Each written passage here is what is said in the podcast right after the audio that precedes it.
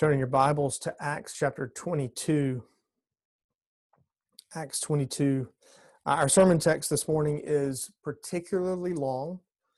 Uh, it is the end of chapter 22 and all of chapter 23. So um, I'd ask you, I guess, to, to, to gird up your minds for uh, the reading of God's Word. Acts chapter 22, beginning in verse 22. Up to this word, they listened to him, and they raised their voices and said, Away with such a fellow from the earth, for he should not be allowed to live. And as they were shouting and throwing off their cloaks and flinging dust into the air, the tribune ordered him to be brought into the barracks, saying that he should be examined by flogging to find out why they were shouting against him like this. And when they had stretched him out for the whips, Paul said to the centurion who was standing by, is it lawful for you to flog a man who is a Roman citizen and uncondemned? When the centurion heard this, he went to the tribune and said, What are you about to do? For this man is a Roman citizen. So the tribune came and said to him, Tell me, are you a Roman citizen? And he said, Yes. The tribune answered, I bought this citizenship for a large sum. Paul said, But I'm a citizen by birth. So those who were about to examine him withdrew from him immediately, and the tribune also was afraid, for he realized that Paul was a Roman citizen and that he had bound him. But on the next day, desiring to know the real reason why he was being accused by the Jews, he unbound him and commanded the chief priests and all the council to meet. And he brought Paul down and set him before them. And looking intently at the council, Paul said, Brothers, I've lived my life before God in all good conscience up to this day.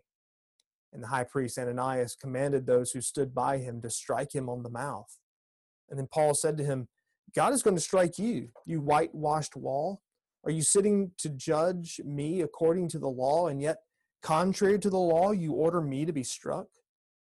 Those who stood by said, Would you revile God's high priest? And Paul said, I didn't know, brothers, that he was the high priest, for it is written, You shall not speak evil of a ruler of your people.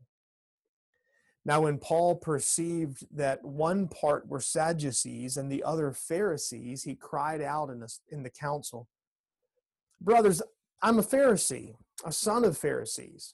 It's with, it is with respect to the hope and the resurrection of the dead that I am on trial. And when he had said this, a dissension arose between the Pharisees and the Sadducees, and the assembly was divided. For the Sadducees say there is no resurrection, nor angel, nor spirit, but the Pharisees acknowledge them all. Then a great clamor arose, and some of the scribes of the Pharisee party, Pharisees' party stood up and contended sharply. We find nothing wrong in this man. What if a spirit or an angel spoke to him? And when the dissension became violent, the tribune, afraid that Paul uh, would be torn to pieces by them, commanded the soldiers to go down and take him away from among them by force and bring him into the barracks. The following night, the Lord stood by him and said, Take courage, for as you have testified to the facts about me in Jerusalem, so you must testify also in Rome. When it was day, the Jews made a plot and bound themselves by an oath neither to eat nor drink till they had killed Paul.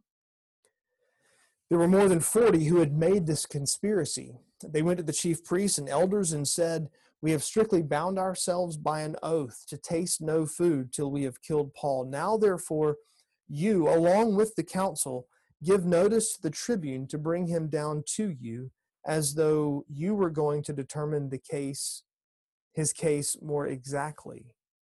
And we are ready to kill him before he comes near.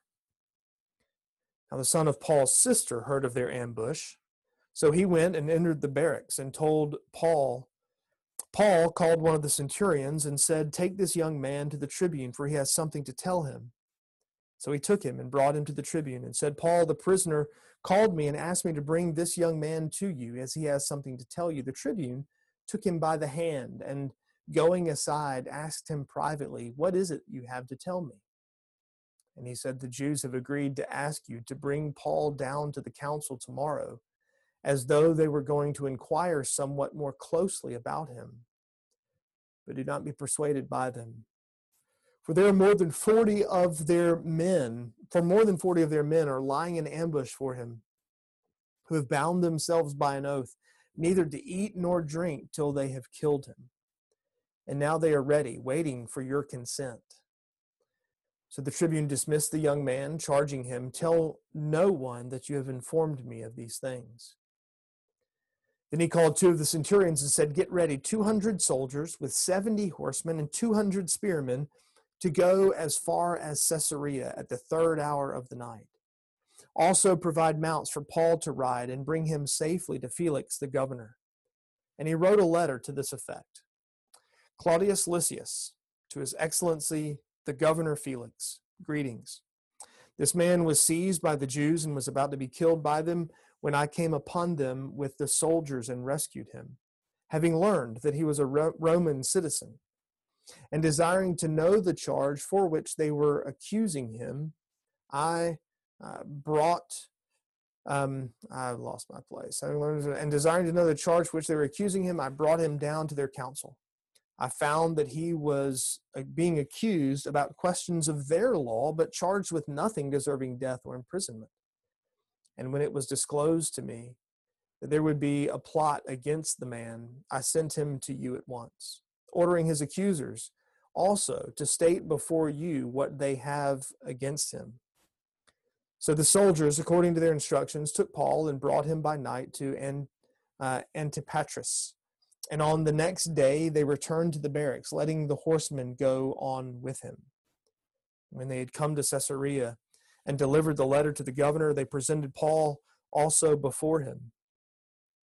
On reading the letter, he asked, what province he was from. And when he learned that he was from Cilicia, he said, I will give you a hearing when your accusers arrive. And he commanded him to be guarded in Herod's praetorium. The grass withers, the flowers fade, but the word of the Lord stands forever. Let's pray together. Uh, we pray, O Holy Spirit, as the one who uh, inspired Luke to write these words, inspired the very words themselves, who you have preserved them. Uh, would you be at work in them, through them? Uh, would you use them uh, to grow our faith, to conform us more and more into the image of Christ? We pray all of this in His name and for His sake. Amen. Perhaps you've um, seen it on the news. Perhaps you've seen pictures, videos on social media. Um, maybe uh, you've uh, heard kind of people talking about it, but um, there are all sorts of responses out there uh, in the world around us um, to uh, the COVID 19 quarantining thing, uh, the shelter in place orders, and uh, and safer at home kinds of orders uh, that we've had here in Alabama.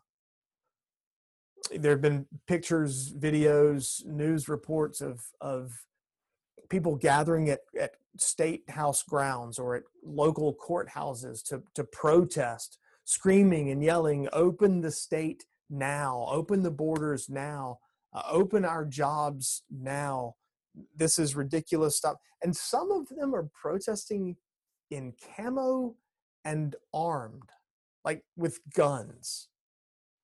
I don't exactly understand that, but uh, there are all sorts of people um, trying to protest this notion of uh, a closed, um, that our country is closed, or that our our state is closed, their state is closed you've had conversations with people who uh, think the whole thing is a joke, who think the whole thing is a farce, who think that that it's all um, made up, it's not nearly as bad, and, and you hear it all the time. People die of the flu, people die of this, people die of that, and um, we don't quarantine.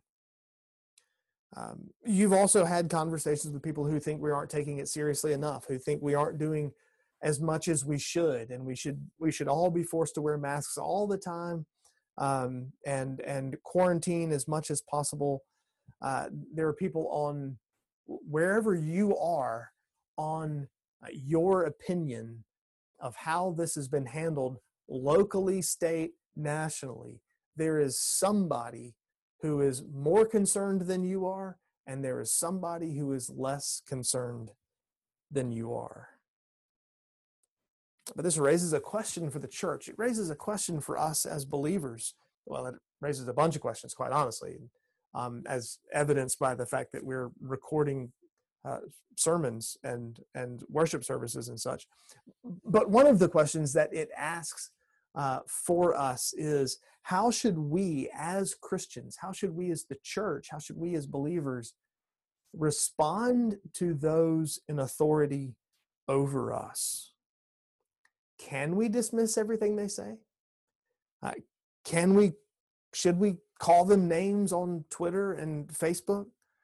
Uh, do we have to take it without without any recourse at all? Do we have to do everything they say without ever seeking some sort of of legal counsel advice? These are all questions that we as believers have to ask and answer. And this passage helps shed some light on that. Because Paul, in this passage, reminds us what it means to be a citizen of multiple kingdoms. Paul's a Roman citizen, he's a, a Jew by birth, but he's really the citizen of a yet greater kingdom. Paul was mobbed in the temple. He was uh, grabbed by the, the Roman soldiers. They have a, a, barracks right there. They have a fortress right next door to the temple uh, at this time. And so they ran in and grabbed him and dragged him off, um, partly to, to protect him from the crowd and partly to get to flog him themselves. Um, he shared his testimony of saving faith with the very people that wanted to kill him um, and then was once more saved by the soldiers. They began as we read the very beginning of the passage uh, we just read was really the tail end of the passage from last week. We kind of overlapped them uh, a little bit. Um, the, the the roman tribune the the the ranking officer in the fortress uh, right next to the temple uh, still didn't understand. He wanted to know uh, what um, what Paul's problem was, what problems he had caused that these Jews would be in such an outrage against him. He wanted to know what Paul had done. And so the soldiers took him upstairs um, to get information out of him in verse 24, 25. Uh, they stretched him around a, a, pole and got ready to, to whip him, to flog him. Uh, you know, this is no ordinary whip. Um, glass, bone, um, metal, stone, all kind of tied into the ends of this of this flog. It's designed to uh, not just to inflict pain; it's designed to actually rip open the back. But, as we saw just a minute ago, it's actually illegal to flog a Roman citizen. Membership as a Roman citizen really did have its privileges. But it, as it turns out, it's actually quite a privilege to be a citizen of Rome perhaps you've known people who um, have come here to the United States from other parts of the globe and and they've waited and they've wanted to become citizens. They've petitioned uh, the, their senator. They've petitioned the government. They've applied. They've gone through a background check. They've they've had a period of waiting. They took a test. They took an oath, and then boom, they're U.S. citizens. Well, there are a couple of ways you could have become a, an official citizen of Rome. One was by birth, which, as we see, that was Paul's story. Another was to have been granted citizenship through uh, because of some heraldry at war or through some service rendered to the state. Or you could buy it it's it's a bribe. It's it's a, it is essentially boils down to bribing somebody. I will pay you this large chunk of change. And as it turns out, this tribune, whose name is Claudius Lysias, we learn in verse 26, he paid for his citizenship, probably during the time of Emperor Claudius, which is where he gotten his name. And so Paul is there in that room in the barracks and stretched out around a pole or spread out somehow and ready to be uh, flogged. And notice his response. See, he knows something the Roman soldiers don't know, and that is that he is a Roman citizen, and what they are about to do is against the law. But notice how he reacts. He simply asks the question. You know, you think of all the times we get caught up in demanding our rights. I have a right to this and I have a right to that. And and sometimes perhaps in demanding our rights we forget biblical principles. Paul could have screamed and yelled. He could have grabbed his phone and kind of taken pictures and quickly posted their pictures on social media and then sought his recourse. Instead, he simply asked. He reminded the soldier, you know, there's a law, and it's a law that forbids you from flogging me because I'm a Roman citizen. And in fact, you, you figure out the fact that um, in verse 28, 29, that Paul says, like, I'm a citizen by birth. And, and Claudius Lysias um, admits, well, I paid for mine. And, and in that moment, he realized that Paul actually has a higher status than he does, despite the fact that he has authority as the tribune, as the ranking member of this fortress. Paul's not demanding his rights. He's not kicking and screaming. He's not causing all kinds of trouble. But he is making use of every lawful means available to him to preserve not just the law, but himself. You know, I think there are Christians out there who think, A, my right to bear arms, my right to this or that means that I can do it and, and I can break the law in the process and I can step on everyone and it doesn't matter because these are my rights and I can exercise my rights. I think there are believers out there who think, you know, I'm a Christian and this this government's going to persecute Christians, and so really whatever mistreatment they send my way, I should take. I, I have to take it, and I should because, of course, that's more spiritual. I then get to say, well, I was beaten and battered or mistreated because of Christ. We might even take pride in our mistreatment on um, at the hands of unbelievers, which that, of course, in, in and of itself is a problem. But notice, as Christians, we have the right to whatever lawful means are available to us to protect ourselves. The centurion, the Roman tribune, they're about to violate Roman law, and Paul grabs hold of that law as his defense. The next day, verse 30, Paul stands before an actual council, uh, but it's not a real trial. It really it's sort of a pre-trial hearing kind of a concept. Um, the, the Jewish council has been called by Claudius Lysias, it appears. Um, he urged them to meet and to invite Paul so that he could try to figure out exactly what was going on. It turns out he was um, in um, a pretty good relationship with the, both the Jewish council and with Rome, and so he kind of uh, politically ba- played both sides of the fence as much as he could and as much as he needed to. But you notice there's something missing in verse 30 through verse 10, quite honestly. Um, never does the council ask a question.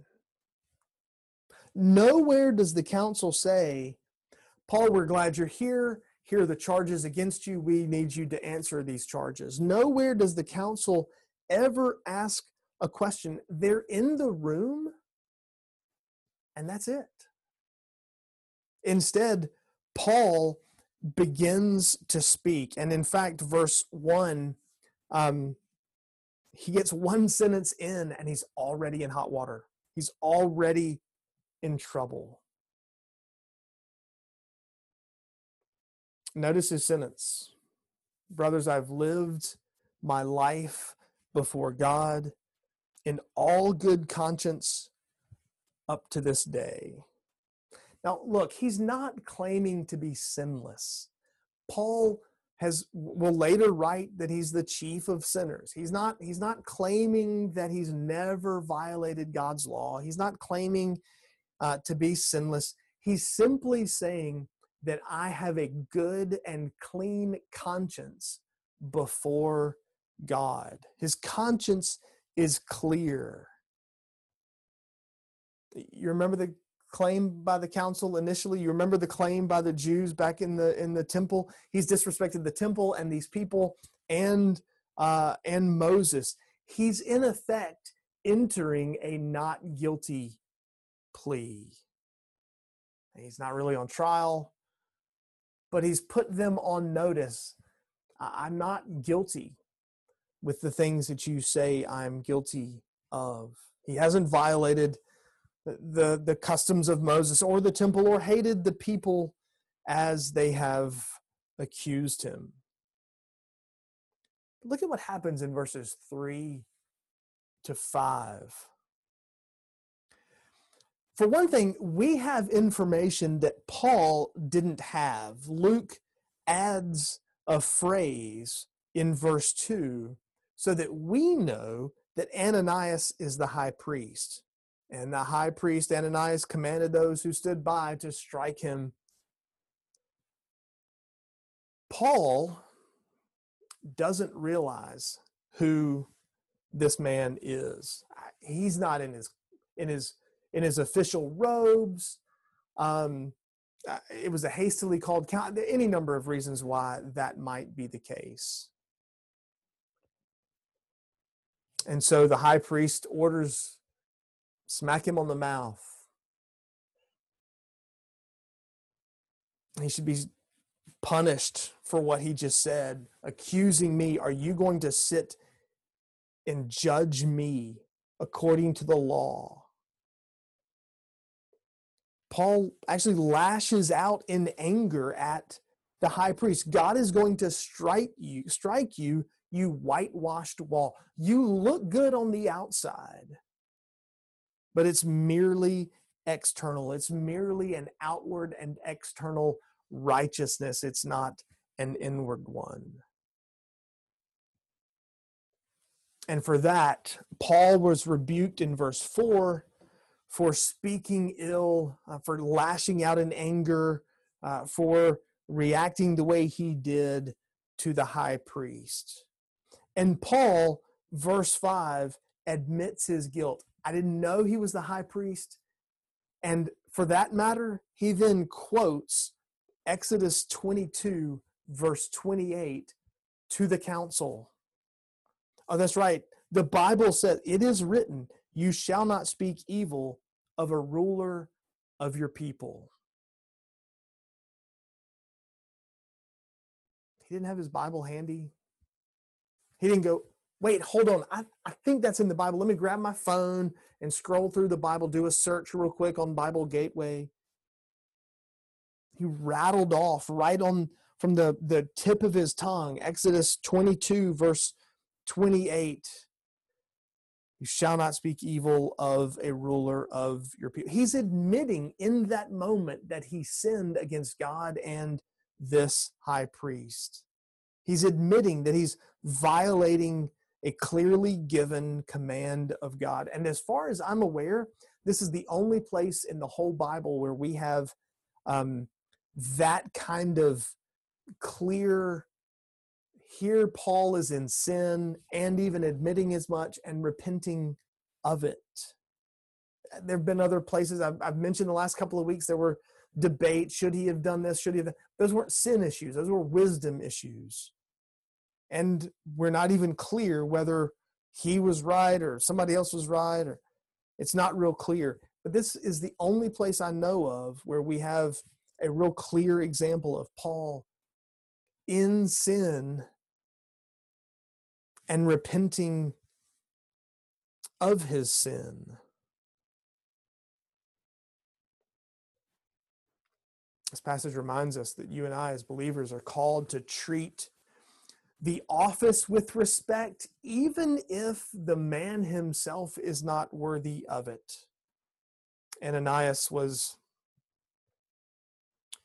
um, would actually be uh, removed from office about a year or so after this, and and then murdered um, because he uh, was entirely too friendly to Rome.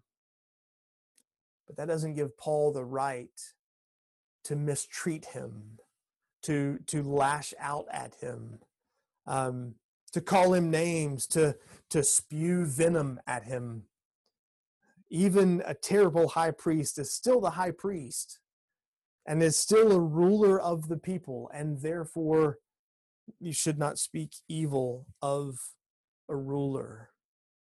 In fact, by this time, Paul had already written Romans 12 when he tells us in verse 10 outdo one another in showing honor. He's already written Romans 13 when he says, pay to all what is owed. And at the end of that sentence, honor to whom honor is due. So, you and I, as believers, would do well to learn to speak well of those in authority over us, to honor and respect the office, even if the person in it uh, wouldn't be worthy of respect. Watch what does, Paul does next in the in the in the middle of this council paul can read a room he knows who's there he knows he understands and, and knows his theology he was raised as a pharisee so he so he understands the pharisees in the room um, and there's sadducees in the room and you can almost picture the, the u.s house of representatives with a center aisle or the state of the union address with all the conservatives on one side all the liberals on the other all the democrats on one side all the republicans on the other. And, and you can almost picture that here with the, the Pharisees were the conservatives, um, the Sadducees were the liberals. And, and we're told they don't acknowledge resurrection, angel, or spirit. They don't believe in a resurrection. They have no future hope. They're sad, you see. So that's how you can remember uh, what the, the Sadducees believed or didn't believe.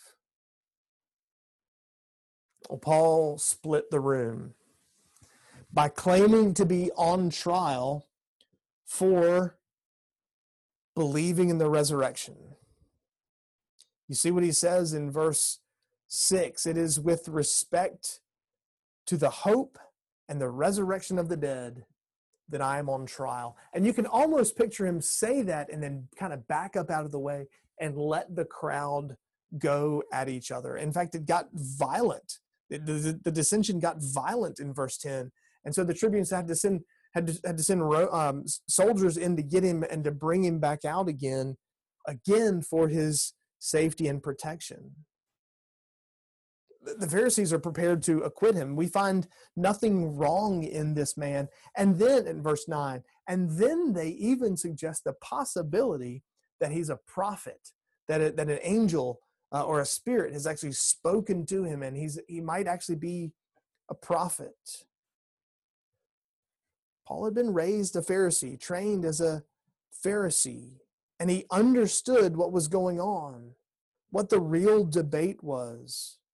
But do you see what's at stake? Do you see what's really on trial? It isn't Paul, it's the gospel. You see, the Sadducees can't come to saving faith in Christ without forsaking some of their core beliefs, some of their core understanding. They've got to abandon their um, their belief that there is no resurrection, that there are no angels, there is no spirit. Without the resurrection, you have no Christianity. That's exactly what Paul wrote in 1 Corinthians 15.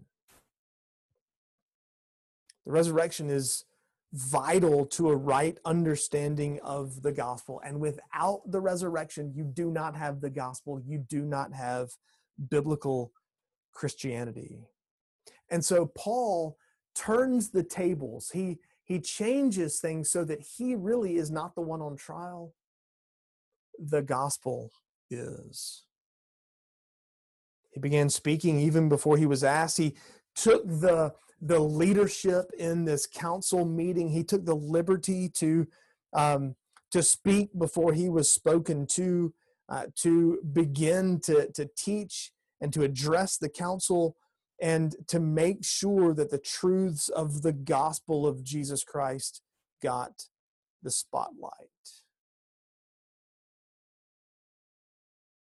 Maybe maybe there are times when we shy away from speaking because we think we just don't have the right. We hesitate to talk about Jesus because we haven't earned the right to be heard with these people, with this crowd, with this group. We don't know these people well enough. And so we want to be careful and sensitive and we want to build a relationship with them. And, and that's good and that's right. And that's, that's, that's, that should be a goal. I'm not saying that we should never do that.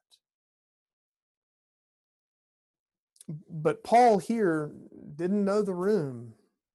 He didn't know the people. I'm not really sure he should have been speaking without first being spoken to. He certainly could have cared more for his own preservation, his own well being, than for the salvation of those in the room or for any form of, of gospel proclamation. But for Paul, the gospel is foremost. The gospel is the most important. And he jumps straight into what matters more than anything else in the world.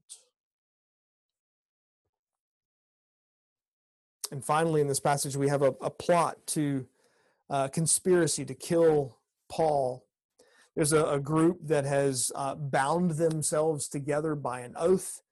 Uh, no eating, no drinking. We won't rest. We will make sure that Paul is put to death and they even gather the chief priests, the elders, the council. They expect um, the Roman authorities to sort of uh, be in cahoots with them on this as well.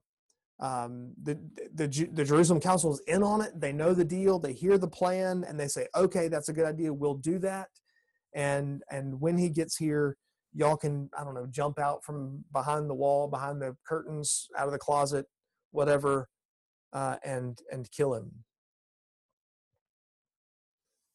But Paul's young nephew got wind of this conspiracy. And so he went to see Paul and told Paul, Paul's as a Roman citizen, yes, he's under arrest, but he's not really in a cell. He has some freedoms to receive visitors, certainly family members. Um, but he's he's uh, under the the watch and care of of Claudius Lysias, despite the fact that he's got a little bit of freedom, um, perhaps more than than most. And so Paul's nephew comes to see Paul and says, "Look, here's the deal. These guys are going to kill you." And so Paul grabs the centurion and says, Hey, this guy's got something to tell Claudius Lysias. And so the centurion takes him to the tribune and and and there um, uh, Claudius takes him by the hand, uh, we're told, verse 19, which actually implies he may be like 10 or younger. I mean, this is a young boy. And explains to him um, about uh, this conspiracy, uh, tells him what's going on, um, and which, of course, led to uh, Paul being spared, uh, sent to Governor Felix, surrounded by a couple of hundred Roman soldiers uh, in the middle of the night. This little boy was willing his he had the knowledge and and he was willing to actually make sure he did something with that knowledge that he had to step up and to speak to paul uh, and and to make sure paul got um, his the little boy participating kind of stepping in meant it led to paul being sent to governor felix. This boy saved paul's life. You know god can use even the most unlikely people to preserve his kingdom to preserve his church, to save, to spare his people.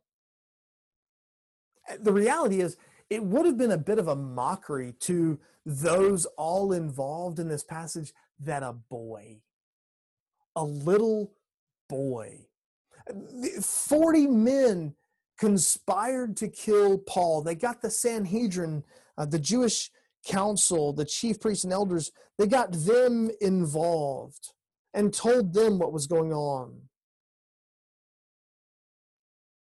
And a boy thwarted the whole thing.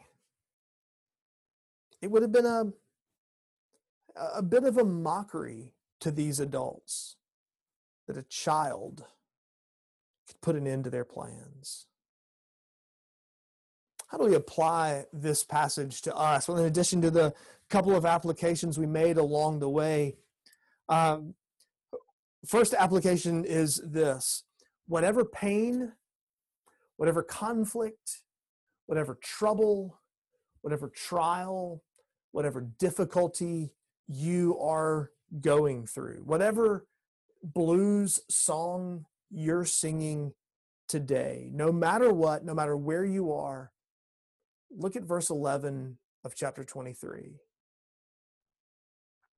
the only time and again this is this is jesus has stepped into paul's cell paul's room and said to him take courage for as you have uh, testified about me in jerusalem so you must testify also in rome. But notice the lord stood by him. Whatever trial, whatever pain, whatever difficulty, Christ is with you. This is not a promise. This isn't a, a statement of fact that's true of Paul and not true of you. Whatever blues song you're singing, Jesus is with you. A second application is this. Look at the i guess the it's not really that tangled but um paul's citizenship. So paul's jewish by birth and so he has some responsibility to the and, and was raised a pharisee and so the council has some role has some authority over him. He's a roman citizen and so the roman civil government has some authority over him. And, and Paul's in this predicament because the Jewish people are accusing him of violating Jewish customs and the temple and the people. But the truth is, Paul hasn't broken any, he hasn't violated any Jewish laws. And Claudius Lysias himself says, I find no guilt in him. He hasn't broken any of our laws. If, if anything, he's guilty in their eyes, but they can't put him to death for that. So, you know, he, he's kind of lost. Here's the thing you and I may receive our mail at 35613 or 35611 or 35612 if you have a post office box. But that's not where your citizenship lies. It's not where your treasure lies. And that's not where your ultimate ruler is either. As citizens of the kingdom of Christ, our ruler, our ultimate authority, our final rule is Christ and Him alone. This conflict all grows out of the fact that Paul's citizenship is in Rome and kind of in Israel, but primarily the kingdom of Christ. And so we have to be asking ourselves constantly how can I serve the greater king even while living here in this particular zip code? Another application. Um, God's accomplishing his plan for Paul, for his church, for the kingdom, quite honestly, for us, even through Paul in this passage. He's at work in this world, and there is no civil magistrate, there is no ruling governor that can thwart the will of God. And God is working out his providence in a variety of ways for and through a variety of people Christians and non Christians, rulers and citizens, Jews and Gentiles, boys and girls, men and women, adults and kids, all, all of them. He's, he's orchestrating His will, His providence in and through all of them. And in fact, if you remember Paul's conversion in Acts chapter 9, he was told he would be a missionary to the Gentiles, that he would take the gospel to the Gentiles. But he was also told that he would do so before kings. And up until this point, that hasn't happened. Jesus uses a boy. He uses the conflict with the council. He uses Paul's Roman citizenship. He uses this Claudius Lysias and the centurion and a boy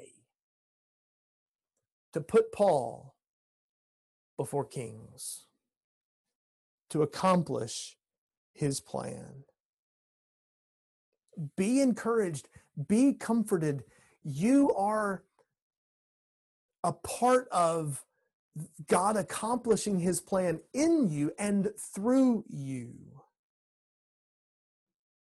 Another application uh, we might do well to think back over our lives and thank either the people or at least thank God for the people He's brought into our lives to encourage us in our walk with Him.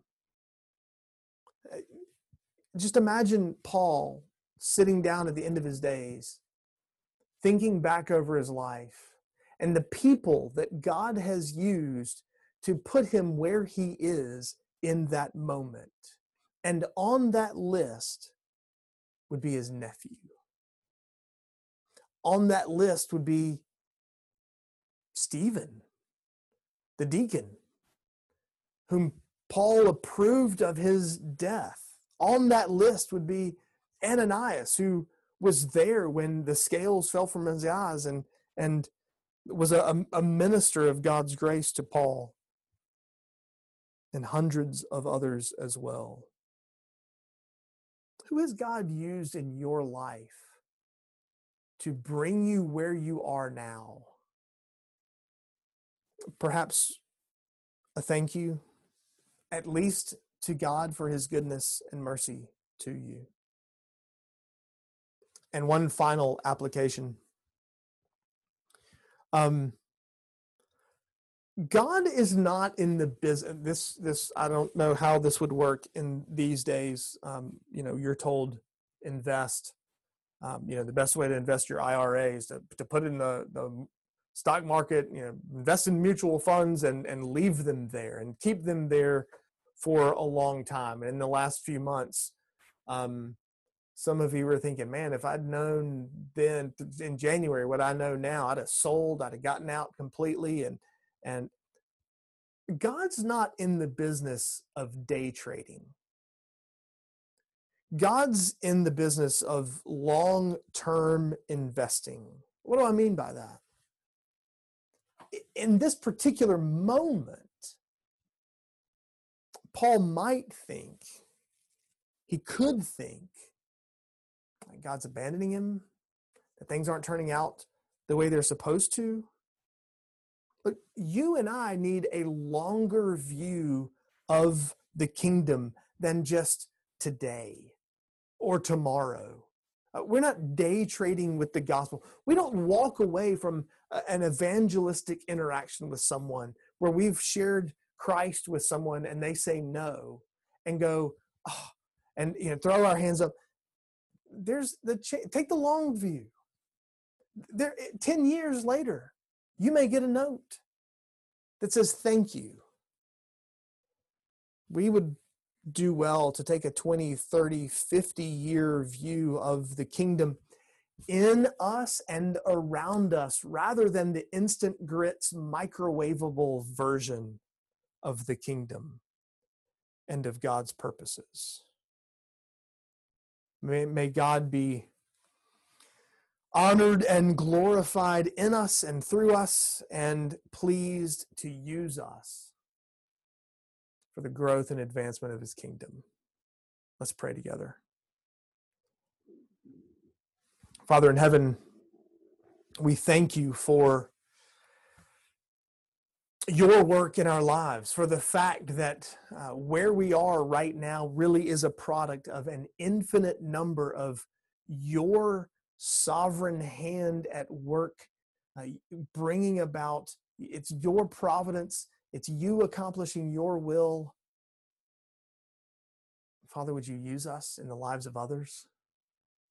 Would you give us wisdom as we interact with those over us, with those in authority over us, as we learn and, and figure out how we can treat with honor and respect those in office over us, even if the people in that office, uh, perhaps in their own personal lives, aren't worthy of that respect. Father, would you give us a long term view of your kingdom? Would you remove from us that longing for the, the instant grits, the minute rice version of our sanctification, of the, the salvation of others around us, of the growth of Grace Covenant, of the growth of your kingdom, and give us the 20, 30, 50 year view. We pray all of this in Christ's name and for his sake. Amen.